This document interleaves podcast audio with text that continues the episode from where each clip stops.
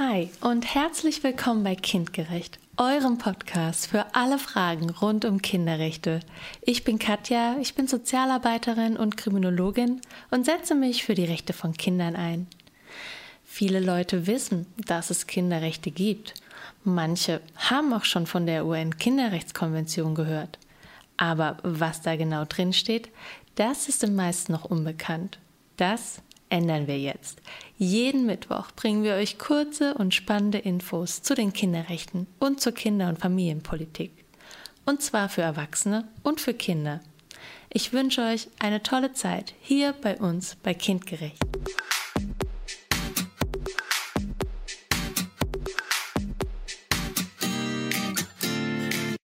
Heute Artikel dreißig. Kulturelle Identität. Sich zu einer bestimmten Gruppe zugehörig fühlen, gemeinsam die eigene Sprache zu pflegen, sowie eigene Bräuche und Sitten zu leben. Das gehört zur kulturellen Identität, die es zu achten gilt. So steht es in Artikel dreißig U N-Kinderrechtskonvention. Darin steht: In Staaten, in denen es ethnische, religiöse oder sprachliche Minderheiten oder Ureinwohner gibt, darf einem Kind, das einer solchen Minderheit angehört oder Ureinwohner ist, nicht das Recht vorenthalten werden, in Gemeinschaft mit anderen Angehörigen seiner Gruppe seine eigene Kultur zu pflegen, sich zu seiner eigenen Religion zu bekennen und sie auszuüben oder seine eigene Sprache zu verwenden. Die Achtung der kulturellen Identität ergänzt die übrigen Konventionsrechte um das Ziel des größtmöglichen Minderheitenschutzes. Artikel dreißig stellt deshalb weder einen Unterfall von Artikel zwei Absatz eins U N K R K dar, auch wenn zu diesem eine große Nähe besteht, noch ist er eine bloße Wiederholung der anderen Konventionsrechte.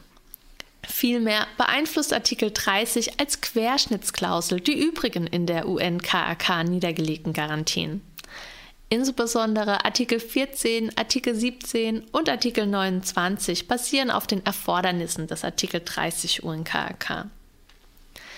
Der Begriff der Minderheit bezeichnet eine zahlenmäßig geringere Gruppe als der Rest der Staatsbevölkerung, die sich in einer nicht dominanten Stellung befindet.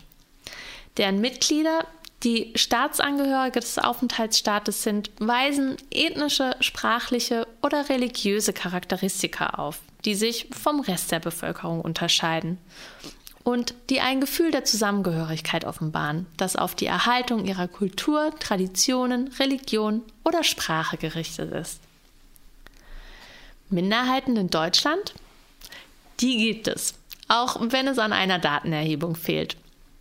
So gibt es aber zum Beispiel die dänische Minderheit, das sorbische Volk, die friesische Volksgruppe in Deutschland und die deutschen Sinti und Roma. Bei den Angehörigen dieser Gruppe handelt es sich um deutsche Staatsangehörige. Zur Erhaltung ihrer Identität dieser geschützten Gruppen und ihrer Kinder bestehen teilweise eigene Kindergärten, Schulen und eigene Bibliothekswesen. Vielen Dank, dass ihr reingehört habt. Wenn ihr von Kindgerecht nicht genug bekommen könnt, dann findet ihr uns auch bei YouTube und Instagram. Noch mehr Videos und Clips, auch für Kinder, gibt es auf unserer Homepage. Ich würde mich freuen, wenn wir uns wiederhören. Bis dahin nur das Beste und tschüss.